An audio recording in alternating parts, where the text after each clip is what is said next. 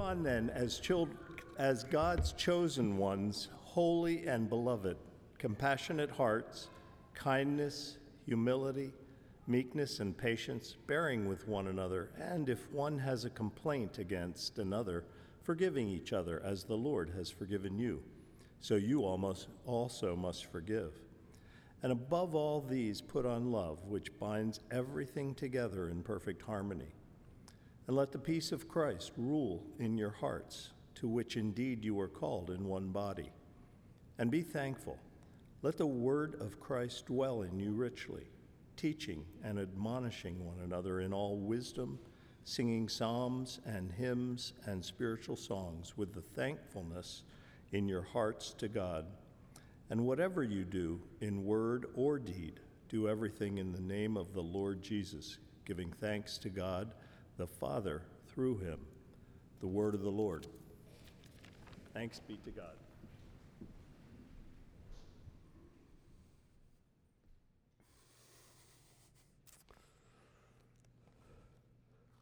I appreciated uh, Jen's willingness to write something uh, this morning about our trip, and I, have got to tell you, Jen was just wonderful on this trip. I know that it was a uh, emotionally challenging time uh, for her, but it's one of those weeks that's so mixed with uh, joy and and uh, and heartbreak. And Wayne was along with us, uh, helping to coordinate the, the water purification systems that have been installed in various locations and.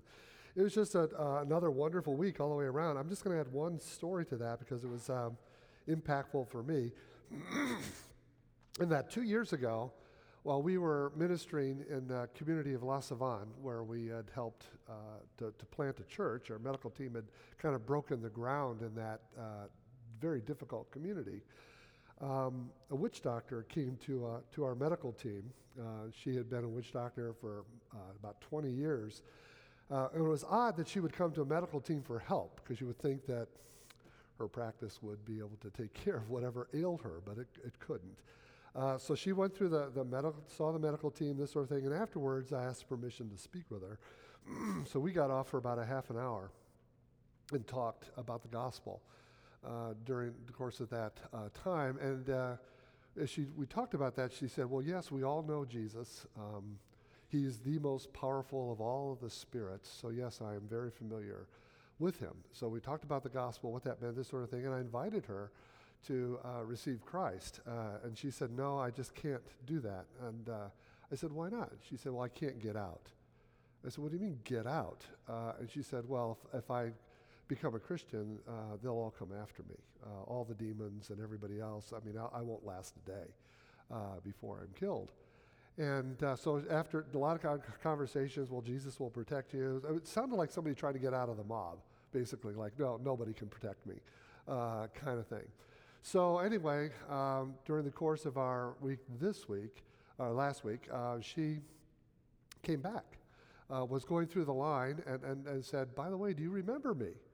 And I, for, for a moment I did. And then, oh, yeah, right. So she, she talked, said, well, I never forgot what you had talked to me about. And I couldn't believe that at the end of everything, you still prayed for me. And I've been thinking about that. I want you to know I've given my life to Christ. And I've left behind all the voodoo, and now she's taking children into her home uh, to be a mother to orphan kids uh, in, in her home at this point in time. And we talked about that and celebrated that together. And to me, that was just another beautiful, wonderful demonstration uh, of the grace of God at work in people's lives and the power of the gospel to really bring change and hope and life uh, to, to people. And that really is what we're even talking about here today as we look at this particular text uh, here in Colossians. One of the things I have continued to, as I just kind of go through life and ministry, I've become increasingly impressed with is the power of the gospel. You heard us talk about this several weeks ago. Um, there are all sorts of different sources of power. You know, we talk about in the world, you know, that money is power and people try to accumulate for themselves political power. And there's nuclear power in the scientific world. And in my day and age, there were slogans like black power and power to the people and all that sort of uh, kind of thing. But I would propose to you that there is no greater power in the universe than that of the gospel because only the gospel has the capacity to save and change a human soul. None of these other things can affect that. They can be used for good, they can be used for ill, but the gospel is the tesseract, if you want to call it that, uh, of the universe. There is no more powerful force because it saves and changes people's lives. And I think in this text in Colossians uh, here today, we have evidence of that once again. So before we take a look at it, let's just look to our God in prayer. Our Father in heaven, we do gather together and worship this morning. We sing praise and give thanks to you, our Lord and our God. But we also gather to hear you speak to us. And we pray, Lord, that once again we will encounter Jesus through the gospel. We thank you that the gospel is the power of God unto salvation. It's not just int- information to be conveyed, it actually transforms people's lives. And so, Lord, we ask that you would speak to us this day through your word. Because when you speak, Lord, things happen. When you speak, worlds come into existence. When you speak, the dead are raised. When you speak, souls are saved. So, Lord, speak to us this morning, we pray. In Jesus' name, amen. When you think about it, what is life ultimately all about? You can answer that question in a lot of different ways people have over the course of the years. Some people say, well, if you've got your health, you've got everything, that kind of thing. But I would propose to you that life is ultimately all about relationships. And that it really is the, the quality of our relationships will de- really determine, for the most part, the quality of our lives. And even if our outer circumstances aren't so good, uh, even if uh, we don't have our health or even have a job or something like that, if our relationships are healthy and solid in our lives, our lives have a solidity to it as well. And this is true when, it, when we come to marriages or families or friendships or coworkers or schoolmates or roommates at college and neighbors or church or, or whatever it might be. And I think this particular text in Colossians is a, first of all, uh, at, at, at, the beginning, a, a beautiful description of what it is that God has called us to as, as His people. But it also describes at the same time the key ingredients for building quality, healthy relationships. And the two of those things go together. And the thing that's important to note, of course, uh, in this as we look at this text, that quality relationships just don't happen in a vacuum. They don't just kind of emerge out of thin air. They can be really hard work. Relationships can be messy and complicated because people are messy and complicated. And relationships can be undermined and compromised by all sorts of sin and selfishness, let alone just difficult circumstances. And that's why I love how this text begins. Because, yes, it calls us to do things like put on compassion, kindness, gentleness, forbearance, all these sort of things. Forbear with one another, forgive each other, all that. It's a beautiful portrait of what we're called to as God's people, the life together God has called us to, and the key ingredients for healthy relationships across the board. But where do they all come from? How can we ex- be expected to do these things? Well, it all starts by understanding and experiencing at least three realities. And this is what he leads with.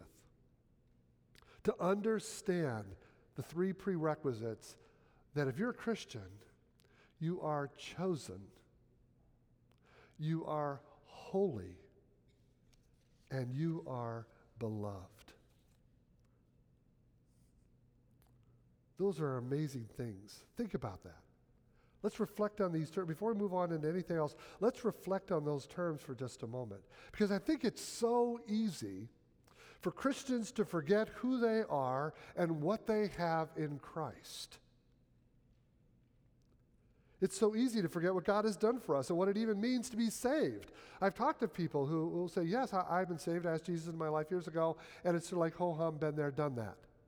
But do we really understand and see it as an incredible reality every single day? When we wake up in the morning, if you're a believer, when you wake up in the morning, you wake up to unbelievable realities that now are uh, the foundation of your life and shape your life and how you go about your day, whatever it is that you've got to deal with.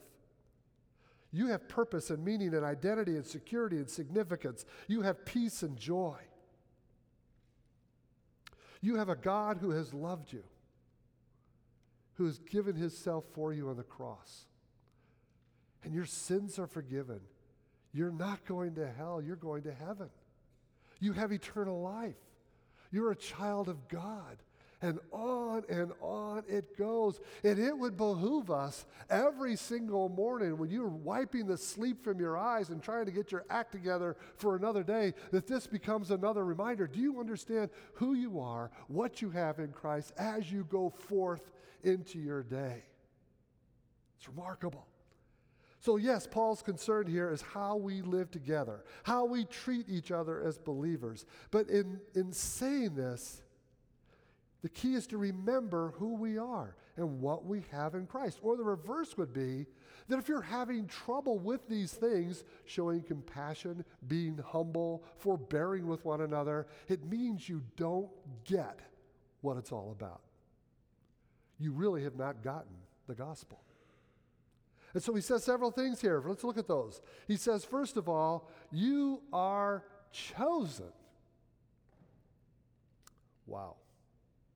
That is a pretty incredible statement to make. If you are a Christian, it is only because you have been chosen by God.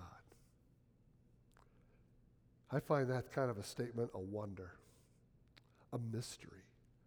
How does that work? How do you connect the dots? How do you make all the pieces fit for that? And I'm not always able to do that, but the truth of the, of the matter is, Jesus says in John 15, 16, You didn't choose me, I chose you and appointed you that you should go and bear fruit. No one can come unto me unless the Father who sent me draws him. No one can come to me unless it is granted him by the Father. And it goes on and on with Ephesians chapter 1, where Paul kind of goes nuts over all the blessings that he has in Christ. And he says over and over, I can't believe that I have been chosen by God before the foundation of the world, predestined to be in a relationship with him, sealed by the Spirit, and on and on and on. He goes like that. It's all over the scriptures. And what it's really teaching us, however you try to connect those dots here intellectually, the point is that salvation is by grace. What he's saying is that it's all about what God does for you, not about what you do for God. That it's unmerited favor, it is unearned, it is undeserved, and it's not because you're worthy of it, not because you're good, not because you're better than anybody else, but if you're a Christian, it's because Jesus suffered and died in your place on the cross, just as Jim was praying for us uh, earlier uh, in, in the service. He suffered and died in your place. He took the eternal judgment that's supposed to be poured out on you because of your sin, and yet it was poured out on him instead. He stepped in front and took the bullet that was intended for you. And then, when you heard of these things, the Holy Spirit opened your heart to understand and repent and believe. And so we're left grappling with these realities when we begin to read the scriptures. Okay, if I'm a Christian, then, and it's only because He did these things for me and then opened my heart to understand, repent, and believe, why me? Why me? And the answer is, I don't know. And you don't either. It's all His grace, it's all a wonder.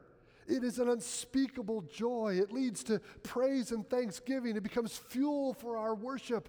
And it becomes a foundation for living every day of our lives and with all of our relationships. Because the one thing it produces above all else is humility. I had nothing to do with this. Everything I have and all that I am now is by as Paul says in Ephesians, you were dead in your trespasses and sins. For by grace you have been saved through faith. That is not of yourselves, it is a gift of God, not a result of works, lest any man should boast.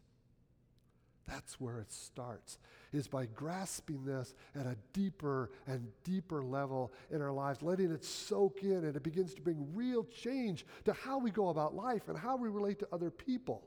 And if that were not enough, he says, You are now also holy. Literally, it means you're a saint. You might feel uncomfortable with that title. I don't know. But that's what the Bible calls you that you are now a saint, which means literally you are set apart. Set apart as belonging now to, to God. That's what the word holy means. It means set apart uh, for so, something very special, something very unique. God Himself is described as holy because He is transcendent, He is infinite, He is almighty. He's not like us, He is set apart from us. We are finite, we are not holy, we are not all powerful, we're not only, God is, not only is He holy, but as all the, the phrases in there say, He is holy, holy, holy. You know, you don't have a chance in the Bible here to put something in bold or italics. They didn't have that option then, so you just repeat it uh, as often as you need to to drive the point home. So something that's holy, in God's case, He's set apart, is different than us. Or the, keep the Sabbath day holy. Well, what does that mean? Is that, well, the Sabbath day is set apart. It's different than the other days. It has a holy purpose uh, to it. What it means when He says you are holy is that now you are set apart. You are different because you belong to God and are set apart for His purposes. And yet it goes even deeper than that because it says not only you set apart and belong to God, but now you are perfectly righteous in His sight. You are pure in His sight, not in and of yourself, but in and through Christ. You are clothed in the righteousness of Christ. As Paul says, He made Him to be sin who knew no sin in order that we might become the righteousness of God. Another remarkable concept. It's hard to grasp, but maybe this will help. Some of you may have had to read during your high school years, during English Lit or something like that, uh, the book by Mark Twain, uh, The Prince and the Pauper. Maybe some of you have read that. Or maybe you saw the Disney movie. That's a good alternative uh, to reading through the whole book. That Walt Disney turned it into a movie, Prince and the Pauper. And the short uh, story of it all is that there are these two boys that are born who are twins. They, they're absolutely identical, but they're separated at birth, this sort of thing, and through various circumstances, one boy is raised in the castle. And with it, all the privileges that go with it.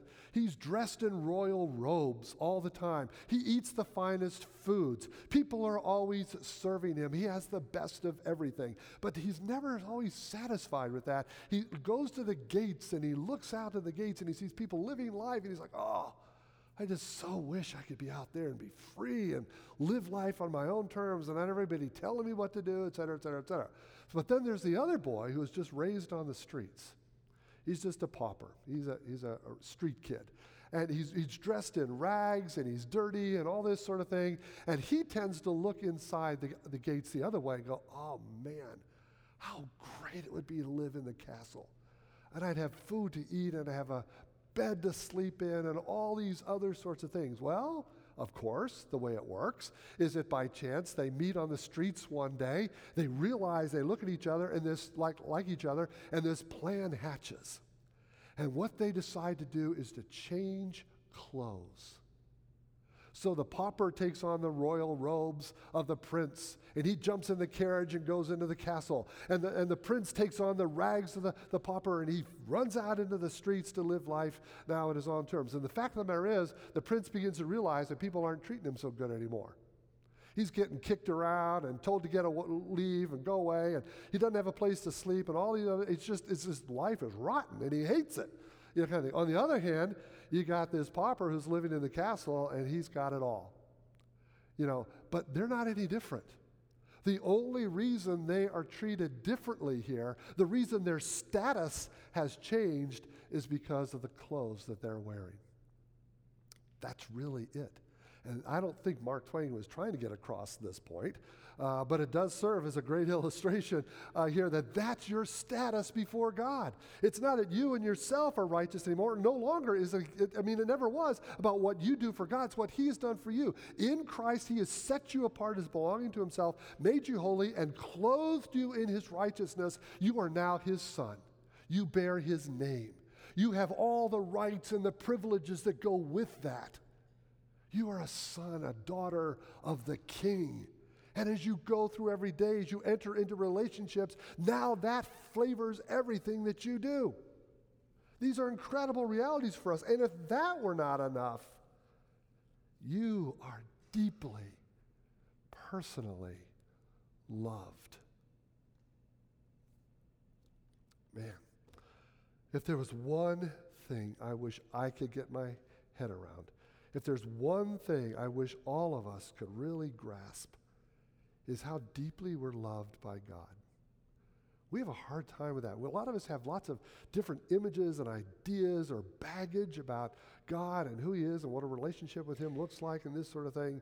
But at the core, He's chosen you, made you His child. He pours His love out on you. He is literally giddy with love for you. He proved this in Jesus in the cross. That God shows his love for us in that while we were yet sinners, Christ died for us. You look at the cross every day of your life and you see not only what your sin deserved, what the holiness of God required, but you see love on display. That God loved you so much that this is the lengths he was willing to go to to bring you back into the relationship for which he created you in the first place. And now he watches over you and cares for you. He causes all things to work together for good for those who love him and are called according to his purpose. Jesus says, I am the vine, you're the branches, and because of that, I want you to abide in my love. Park yourself there, live there. That's what your life is going to be all about. And he delights in us. Like I said, he's just giddy with love for you. Listen to this passage from Zephaniah. Know it's not the first place you turn in the Bible and you go places, but great text. The Lord your God is in your midst, a mighty one who will save. He will rejoice over you with gladness. He will quiet you with his love. He will exult over you with loud singing. Do you think of God that way when you wake up in the morning? That it's almost as God is waiting for you and say, ooh, ooh, she's about to wake up.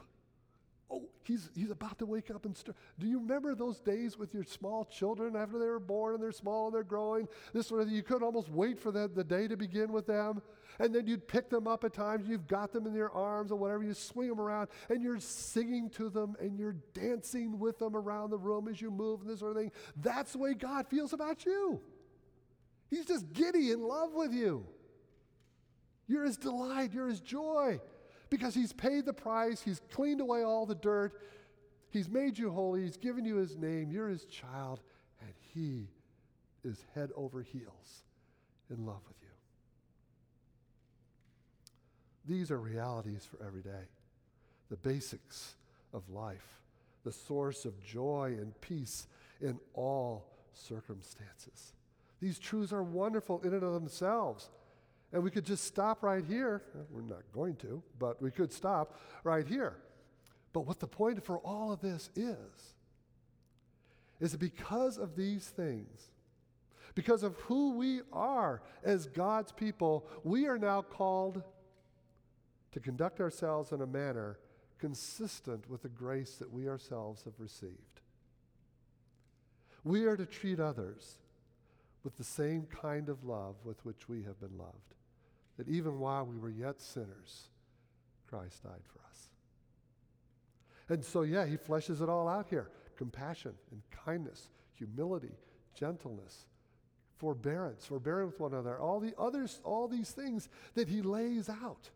And what's interesting about all of these, as you, as you think about why, why they're saying you're going to need to forbear, you're going to need to forgive, you're going to need to show compassion, all these other sort of things. The presupposition here is that the Christian community, while it is made up of those who are saved, of those who are chosen and holy and loved, it's still a community made up of sinners. And you're still in a marriage with sinners and you still have a family full of sinners, and you go to school with people who are full of who are, who are sinners, and it goes on and on, workplace and everything else. So as a result, we are going to offend each other, irritate, sin against, betray one another. We're still going to have problems with one another. We can't always get along. And therefore, you're going to have to remember who you are and begin to treat other people from that basis, from that point of view. That's, the, that's how the gospel brings change. Because it's not only being saved by the gospel, it's living every day according to the gospel the same dynamics that we live by and apply to our lives the gospel in our, all of our relationships. This is how the Christian community is different from the world, how Christian families are different from the world, and on and on and on. See, when the world gets offended and things go wrong and pe- people say things that are politically incorrect or whatever it might be, the world gets hateful, vindictive. And people cut themselves off from one another. They hold grudges and on and on. People take revenge, they get even. But not God's people. Not people who have been chosen, who are holy and who are deeply loved. We're coming from a whole new reference point in life. And that's not how we live. We are a people who understand and have experienced a transcendent love, a supernatural love, an otherworldly love, and begin to show that same kind of supernatural love elsewhere. And so, Christian community is where relationships are done right. Where, yes, there are problems, but healing and reconciliation is going on. People are being compassionate and kind and patient and gentle and humble with one another. People are learning and growing through their differences. They have difficulties with each other. So we're not models of perfection. That is not what the church is supposed to be. It is not called to be a model of perfection. It is always going to be filled with hypocrites. That's part of our definition of existence. But we are, we are flawed, broken people. We are not a country club for saints. We are a hospital for sinners and it's staffed by sinners. But what we are are people who are working at doing relationships right through the power of the gospel. So we, we don't have time to look at all of these things. Let's just look at one real quickly. Forbear with one another. I like this one. What does this mean to forbear with one another? Well, literally, uh, to interpret the word, it means to endure patiently, to put up with others. Okay, simple enough to be charitable towards people with their faults, gracious in dealings with others, showing mercy in your judgments toward one another, always giving the benefit of the doubt. This is how various people have de- defined that term. And we need forbearance in our lives because sometimes you need it because of interpersonal differences and annoyances and offenses. Maybe it's when somebody borrows something without asking. Maybe it's when they leave the toilet seat up. Maybe they don't put things back where they found them. They don't do something the way you think it ought to be done. They say something offhand that you find insensitive or rude or irritating. You just rub each other the wrong way. That happens in life. That's what it means to be people together in church, family, or whatever context it might be. Sometimes forbearance is needed when differences of opinion or even convictions collide on any number of issues. I mean, the fact of the matter is, Christians are seriously divided and have strong opinions that are opposed to one another, convictions that they have. I've seen people fight tooth and nail over whether homeschooling or public school or Christian school should be the norm. I see Republicans and Democrats at each other's throat. People have strong opinions on the whole immigration uh, issue that are counter to each other. They can think about believers' baptism only or infant baptism or any, you can go right down the list. There's a whole bunch of stuff. Our convictions are just not going to line up. We're just not going to see stuff eye to eye. What we need to do is first start with where we are united, with our forbearance. And if you're a Christian, you've been chosen like me. You're holy like me. You're a child of God like me. We're part of the same family. And we didn't get to choose each other, so let's work this out together or f- learn to forbear with one another. Too often, people will fight and condemn and divide over these things, but the one thing we do have, where we go to all the time, is Jesus. That's who, that's what we have in common. You know, I'm so impressed with the disciples that Jesus chose.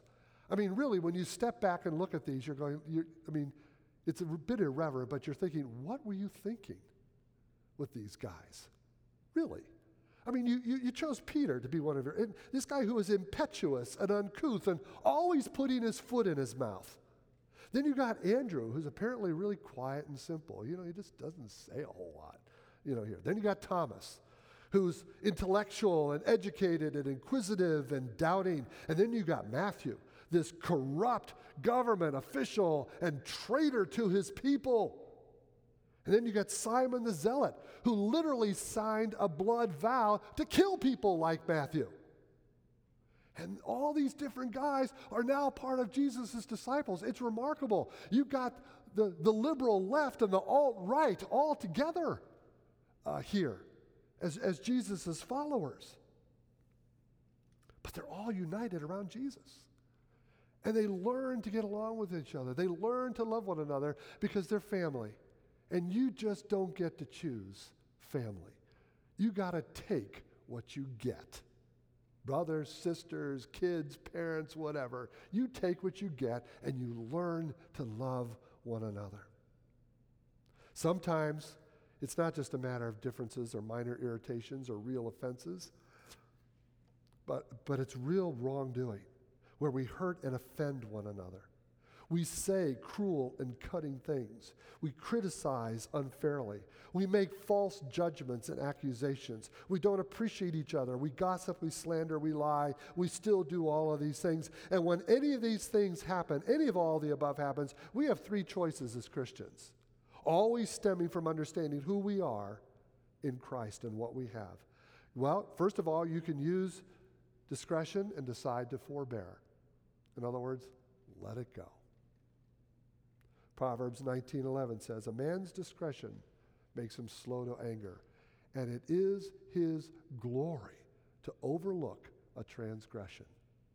Sometimes you just let it go and you absorb the pain or the insult or whatever to yourself. And you just let it go. There are a lot of opportunities in this life to keep your mouth shut. I'd encourage us to take advantage of every one of them if we can. Proverbs 10 12. Love covers a multitude of sins. Or we can use discretion and decide to confront or dialogue with one another, to approach each other with humility and respect and work things out honestly and humbly with one another. Years ago, uh, there was a deacon in our church who asked if he could come over to the house and meet with me for a few minutes. And sure. So he comes on over to the house and he sits down with me with a couple of minutes of conversation. He says, I, I'm here because I need to talk to you about something. And I'm representing uh, a few other people as well. But I need to tell you, you really are irritating a lot of people. Use a much stronger word than that, actually. But you are really irritating a lot of people. Some of us have just about had it with you. I'm like, oh, wow, what, what are we talking about here? So you are just so arrogant. You always think you know the answer. Nobody can tell you anything. You always have this, that, or the other thing. So it is really starting to get in the way of relationships and in your ministry. And so I kind of got elected to come talk to you because he was one of my closer friends. That was an extremely difficult conversation to have very humbling. But over the course of the years, I've grown in appreciation for the really deep love and respect and the risk that he was willing to take for my benefit and for the ministry. That had a huge impact on me. Sometimes we do have to use discretion and approach one another with grace and humility, but with total honesty. And then, thirdly, depending on what it is and what's happened, we have to ask, we have to exercise forgiveness. If you haven't decided to forbear, if you haven't dialogued over it, then you do come to the point where you just simply have to forgive. And forgiveness, as it did for Jesus, means that he absorbed to himself the just deserts of our sin. He bore that in and of himself. And that's often what forgiveness is. That's why it's so hard to do, because you are absorbing to yourself the injustice or the pain that is involved. And forgiveness is so hard to do because feelings don't tend to follow until much, much later. But it is an act of faith, it is an act of intentionality in our part that says, What I'm doing here is I am setting aside this offense. I'm, I'm, I'm absorbing it to myself, and I'm no longer going to allow it to hinder our relationship. I'm no longer going to let it keep me from loving you well. It may take a while for my feelings to catch up here, but this is an act of faith. It's a decision that I'm making. I remember reading a story about Clara Barton. I think she's the founder of the Red Cross or something like that.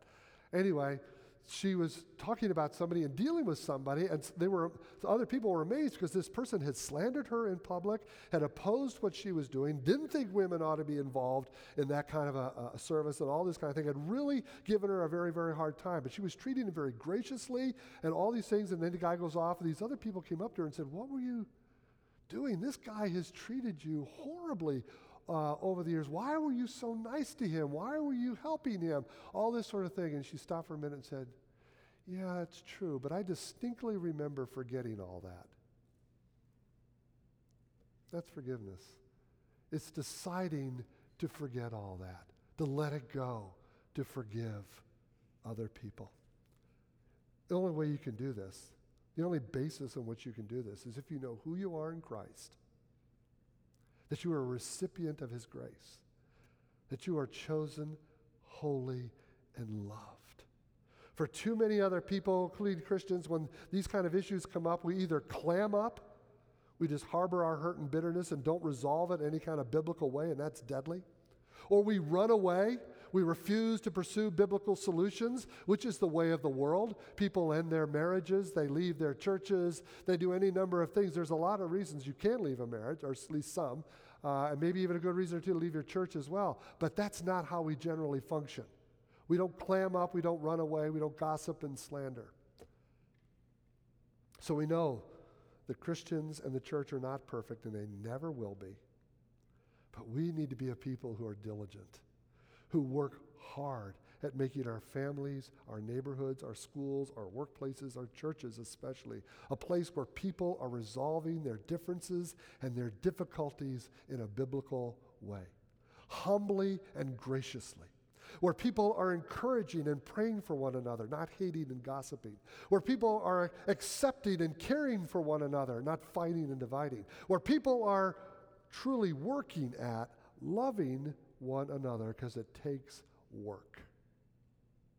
And this is the measure of a church not its programs, not its preaching. Life is all about relationships with God, with one another. Jesus said, Love one another as I have loved you. By this, all men will know that you are my disciples, if you love one another. The distinguishing mark of Christians is not their doctrine, as important as it might be. It is not the missions and mercy work that they might be doing. It is not their programs and ministries of their local church. Do they love one another? In these sort of hard, practical, down in the dirt ways, because they know who they are and where they're coming from. We seek to please our God, and we have this is a key to pleasing Him. It's a key to our joy, it's a key to our witness to the world if we remember who we are and what we have. So I ask two questions of you this morning. First, are you a Christian? I'm not talking about a person who may have been raised in a church home, a Christian home, who's generally good and moral, who generally tries to do the right thing or believes in God. Because we've all sinned and fall short of the glory of God. All, every one of us. I'm asking whether you have acknowledged your sin. If you have turned to Christ and asked Him to be your Savior and Lord. If you ask Him to forgive you, come into your life, and begin to make you the person He created you to be in the first place. And to have the relationship with God and with others that you were created to have. And if you are a Christian, are you living like it? Are you living like the profile of Colossians 3:12 and following? Uh, if, uh, if we're honest with ourselves, we aren't. And one of the reasons that's the reality is we have forgotten the gospel. Pure and simple. We've forgotten who we are. So we have to come back to the foot of the cross. We have to ask for forgiveness. We have to ask God to let these things soak into us. We need to reflect on them, remind each other of them, and realize that I am chosen, saved by grace. I am holy, set apart as belonging to God. and righteous in his sight through Christ. And he is deeply, deeply in love with me. And he's proved it at every turn, especially at the cross. Therefore, Jesus, help me to live in accord with these realities. And let our, my marriage and let my family and let our church begin to see the impact of the gospel in our midst to your glory, to our joy, and to our witness to the world. Let's pray.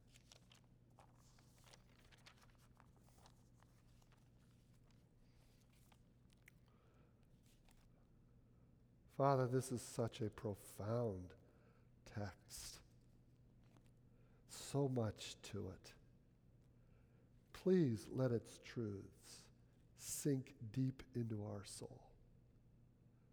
Please let us hear you speaking to us today.